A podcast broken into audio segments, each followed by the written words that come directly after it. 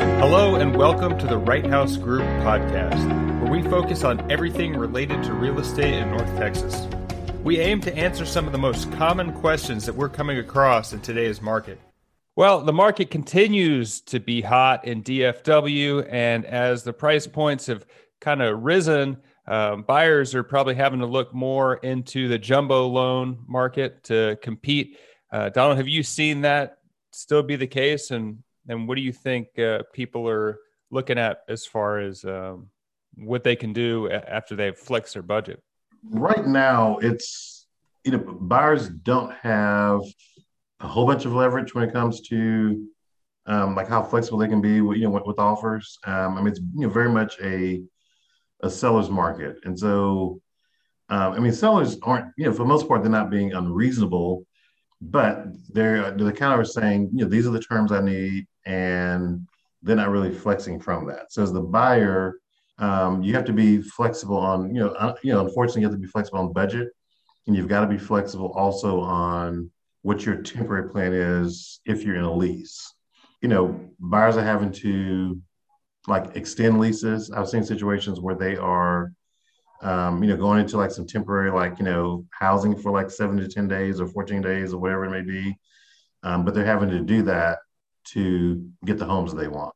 When people do that, are they able to like, do you hire a moving company and they'll hold your stuff for a week? I mean, you might not know exactly, but like you move into storage, I mean, you move out of storage. I guess everything's creative. An ideal situation is that like you, you can like get the your, your lease extended, um, you know, another month or two weeks or whatever it is, so that you can only move once. But in the, I've got a client right now who they are moving here from out of state. Um, the the home that they purchased, they can't get possession until three weeks after they are moving here.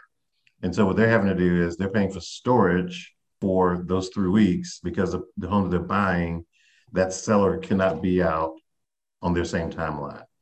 And so for them, it was worth it for them to pay for that, you know, pay for those three weeks of storage to get the home uh, because it was a home they wanted and they didn't want to lose it over that.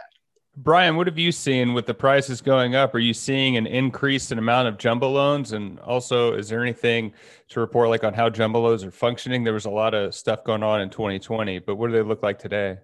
Yeah, I mean, obviously, as price points go up, right, people have to compete and they have to borrow more money, and there's a ceiling uh, on how much you can borrow on just a traditional loan, a conventional loan. Every year, Fannie Mae and Freddie Mac usually reset and increase the loan limit to keep up with the cost of housing uh, but it's only done once a year on a look back. And now the market's peaking so quickly that those loan limits are, are don't quite get there anymore. So people are naturally having to do the jumbo market. They're naturally having to do combination loans, first and second loans. Um, the good news is, is as COVID is dwindling down, uh, traditional jumbo guidelines are coming back where they were kind of temporarily frozen during the COVID market. So where you know they were 720 FICO scores with 20% down, now they're starting to relax again, and we're doing jumbo loans with as little as 10% down, uh, down to a 680 FICO.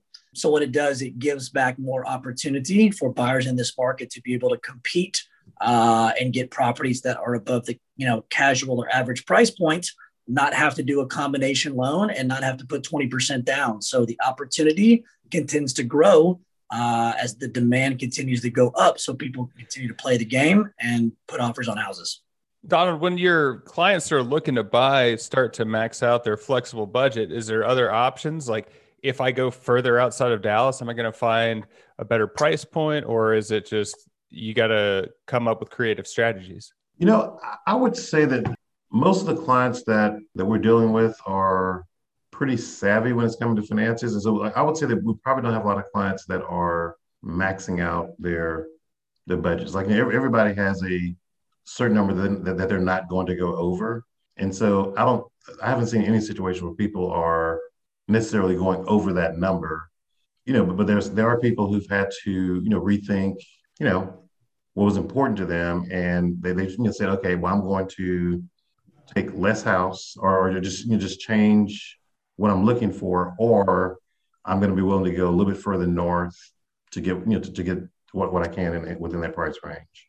Uh, but I haven't seen a lot of situations, and I, like I said, we're not like Brian would probably be a better one to, ask that question because we don't, we don't necessarily see the finances. But as far as I know, I've, we've not had situations where people are just maxing themselves out just to purchase a home in this market. Today, I've been chatting with Donald Wright of the Wright House Group of Compass Real Estate and Brian McCauley. For all your mortgage needs or to connect with Brian, please visit dallasmortgagenews.com. You can connect with Donald at info at wrighthousegroup.com. Until next time, I'm Andrew for Brian and Donald saying thank you for stopping by.